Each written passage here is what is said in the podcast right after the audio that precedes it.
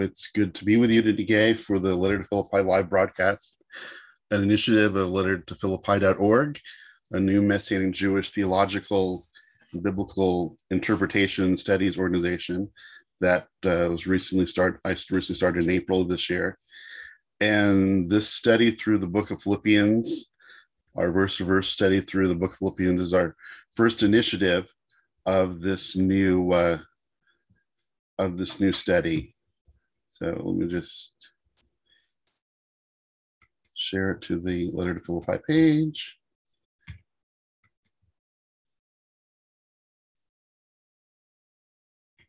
Okay, so we are now. So uh, again, welcome to the the uh, letter to Philippi live broadcast. We'll be looking at Philippians chapter two, verse nine today, in our continuing study through the book of Philippians and uh, we will uh, get started. I just need to pull my notes here. Tomorrow, I'll finally actually be sure that everything is ready and good to go long before it comes to needs be. But again, my, my name is Sean Emsley. I'll be your teacher through this we've been going through through the uh, study of the book of Philippians. This is our, uh, I believe, our 10th or 11th class that we've done so far. And uh,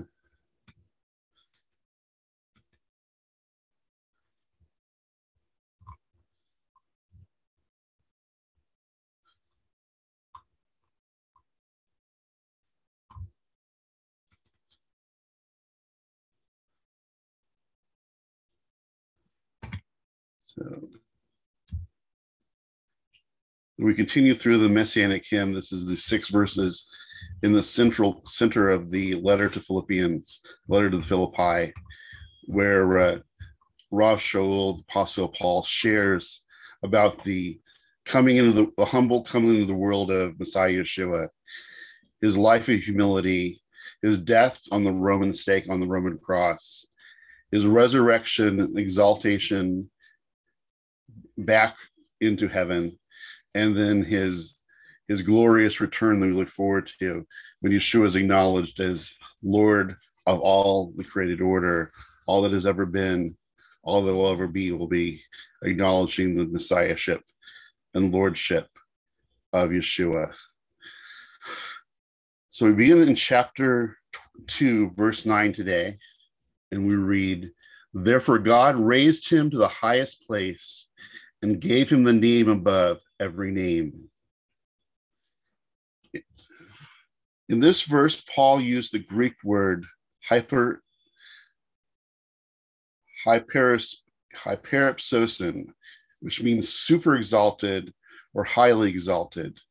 Paul was showing that after his life and death as a slave on earth, Yeshua did not, Yeshua did not just be exalted, but he was hyper exalted to his to his place of heaven, going from the lowest, even the, the lowest of humanity, to his his rightful place at the side of, of the Father, the side of the the one God of Israel.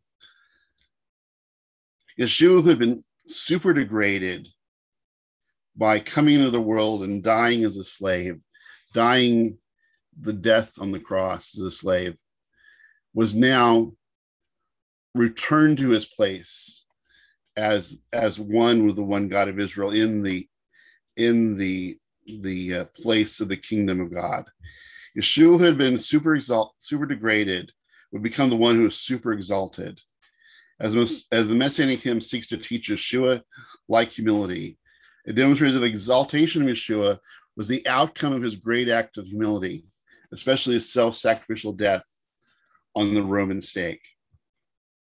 In Targum Jonathan on Isaiah 53:10, we see the exaltation and rewarding the spoils of the nations given to the Messiah because of his his willingness to suffer death on behalf of the divine plan for the forgiveness of sins. We read, then I will apportion to him the spoil of great nations, and he shall divide his spoil the wealthy of mighty cities, because he was ready to suffer martyrdom that the rebellious he might subjugate to the Torah, and he shall seek pardon for the sins of many, and for his sake the rebellious shall be forgiven.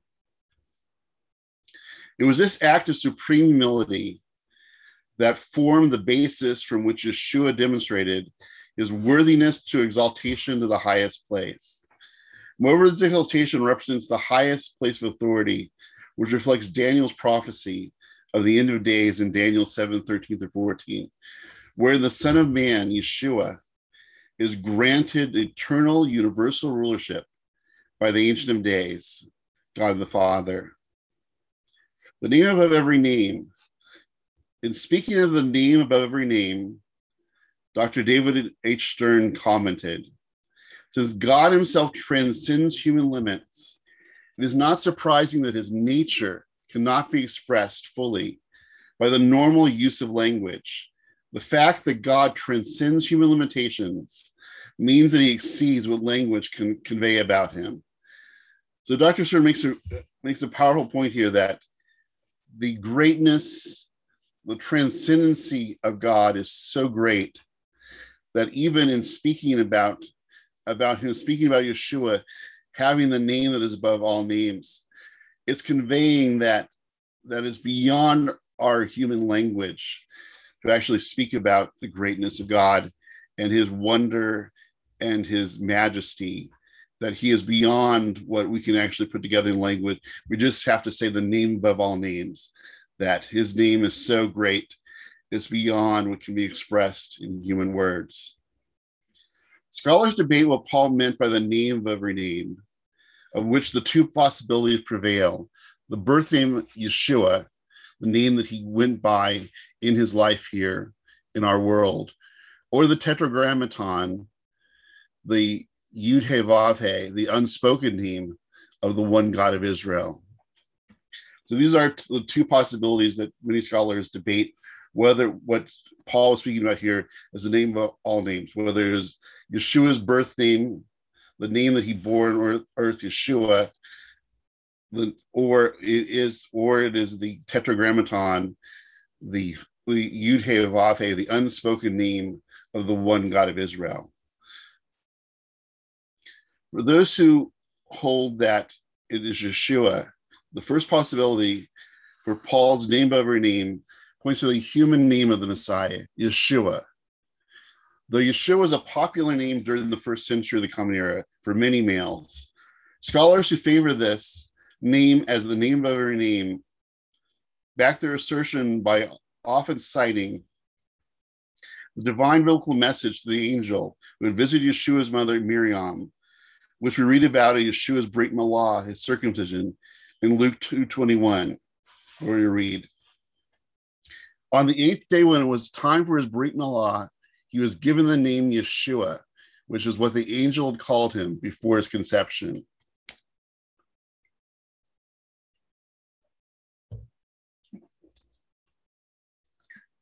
biblical scholar C.F.D. Moule asserted that the name Yeshua or Jesus is the name above every name because it was the human name the Messiah was known by in his incarnation, in his life here on earth, and the name he bore in his self emptying self sacrificing on the Roman stake. The formerly common human name Yeshua is now exalted, like the risen Yeshua himself is now exalted. According to Moule, the common name Yeshua, which was the common name of, of the of the first century, that that I had always thought that, that Yeshua was just a special name that the Messiah had, but there were hundreds, thousands, tens of thousands of Yeshuas running around around Israel at that time, maybe even hundreds of thousands of Yeshuas running around Jerusalem and Israel at that time. But according to Moule, the common name Yeshua, which is which was was the name of thousands of boys that of that time, became exalted by being the name the Messiah suffered and died under. The divine Yeshua, who came to the world as a servant, through his sacrifice, turned the common name Yeshua into what into the name to which all creation will one day bow, acknowledge the lordship of the bearer.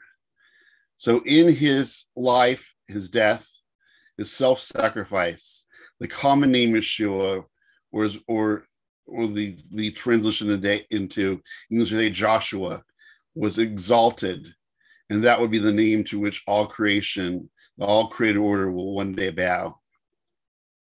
We can see expanded version of the above points in this progression. In verse six, we see we see God, the Father. Then second, Yeshua, who without ceasing to be truly and fully human, became a, a truly man, as we saw in verse seven. Furthermore, he experienced death, and in particular, a death of shame and rejection on the cross, on the Roman stake, in verse 8. From beginning to end, there was continuity person, for it was Messiah Yeshua who was in the form of God, just as at the other end of the process, it was Yeshua who received the name which is above every name, and to whom every tongue will confess. And that's from biblical scholar Motyer. So, so one possibility of the name above every name is that it is the common name Yeshua, the name that the name, the birth name of our Messiah, the name that he was given by the angelic visitor who came to, to Miriam and told her that her son would be named Yeshua because he would save the people from their sins. So, one possibility of this name of every name to which all creation will bow one day is the name Yeshua. The name, the common name that became exalted and specialized because of the one who bore it, our Yeshua, our righteous Messiah. The other option is, is that the name of every name, the tetragrammaton, the Yud He Vav He, the unspoken name of the one God of Israel. R. Kendall Soulen, who is a uh, biblical scholar at Emory University, suggested that in the Jewish context of Paul's writing, the name of every name was the Tetragrammaton, the unspoken name of the one God of Israel.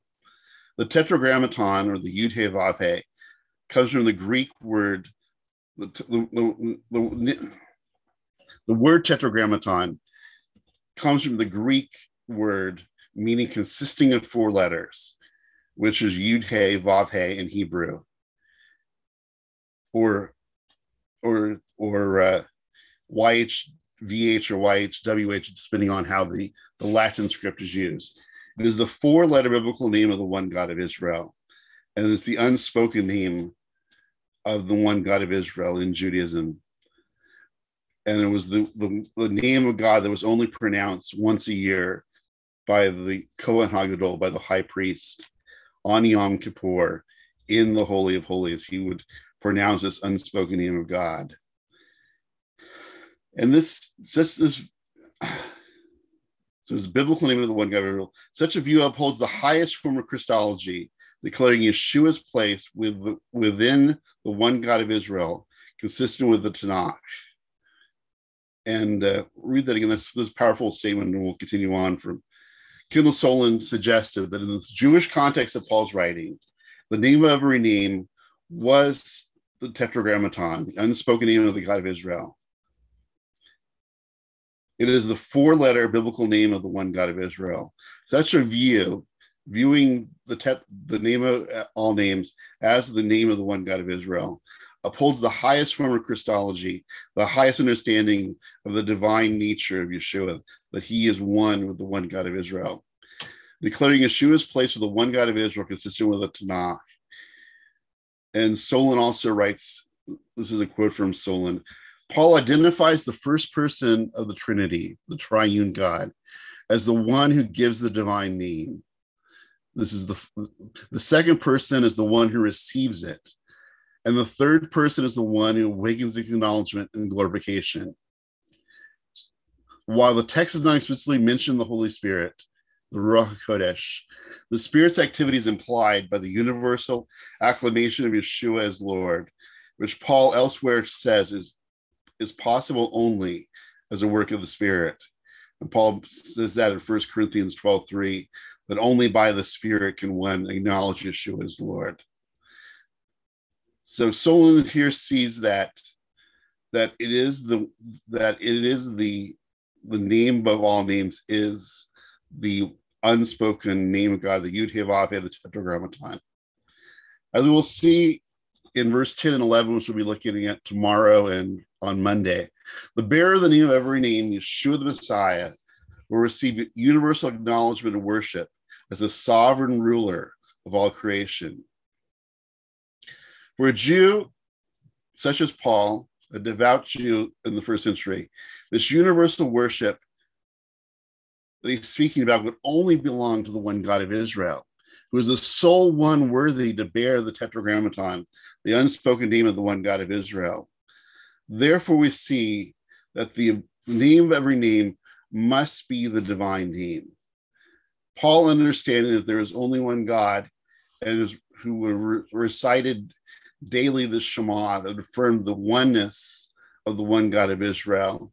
In speaking about Yeshua receiving acclamation and receiving this name above all names and the, the universal worship of all creation, had to understand that, the, that this name of every name was the name of the one God of Israel, the unspoken name, the Tetragrammaton, the Yud Vav So, looking at it this way and following on what what uh, we we see from Soulen, that that in the context of faithfulness to the Shema, the only way that Yeshua could be the one to bear the name above all name is if he was one in union with the God of Israel, that he was in this what what is this mysterious union that's that is either called the Trinity or the Triune God. So in in acknowledging Yeshua as the one to receive all praise and to whose name all will acknowledge, he is acknowledging the divine nature of Yeshua and that Yeshua, and as as Soulen also says that that also also they're not specifically mentioned in this passage that the that the God of Israel includes the Ruach Kodesh, because only through the Spirit of God, only for the Ruach Kodesh, can one say Yeshua is Lord. Only by the power of the Spirit can one acknowledge Yeshua as Messiah and Lord.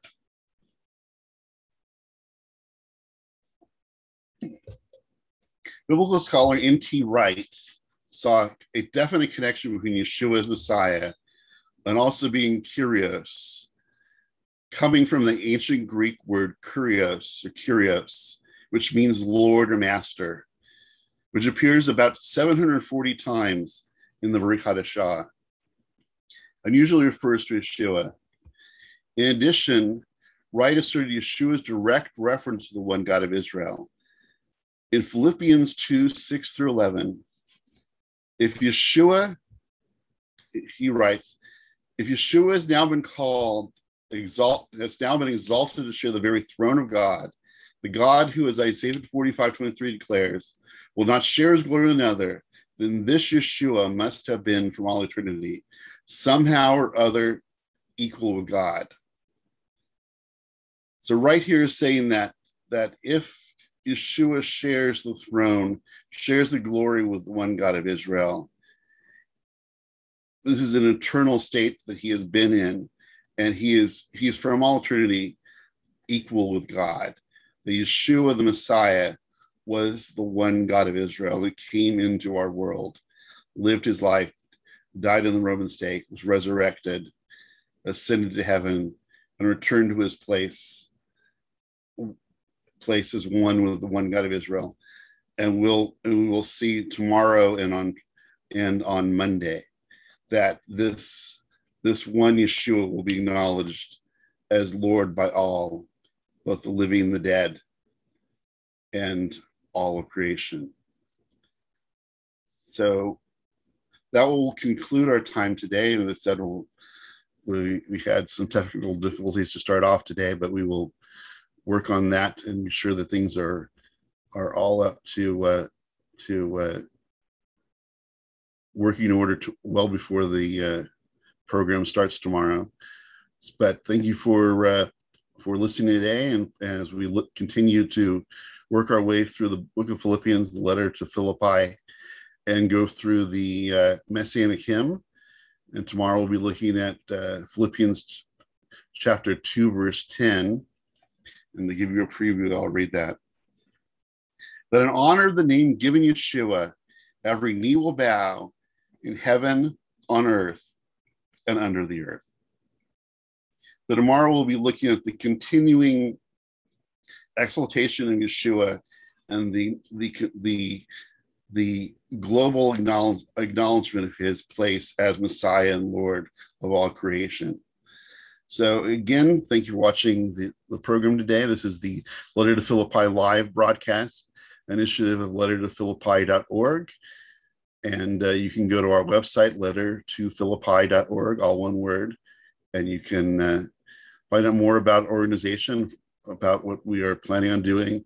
If you've missed any of our, our video classes, we have about about 11 or 12 videos that are already up for our study so far through Philippians. And uh, we'll be adding this to uh, the website later today. And uh, we will be continuing Monday through Friday from 12 p.m. Pacific time, 3 p.m. Eastern time, 10 p.m. Jerusalem time. And tomorrow is that we will look at Philippians chapter 210. And if and if you have any prayer requests, we'd like to be praying for you because we because prayer shows our dependence on God. That's something we, we'll look at in chapter four, verse six, where where we see that we show our true dependence on God by bringing everything to Him in prayer. So you can go to our website, letter to philippi.org, and fill in our prayer requests form, and I will be praying for you. If you'd like to make a contribution to our work here, uh, you can make a contribution on the website on our donate link.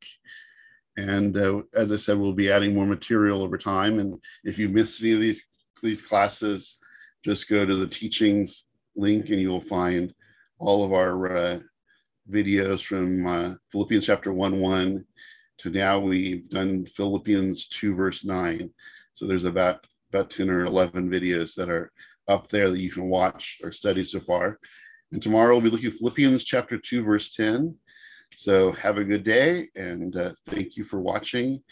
And again, this is Sean Emsley, your teacher from Letter to Philippi, lettertophilippi.org. And uh, we will see you tomorrow. Thank you for watching. Shalom.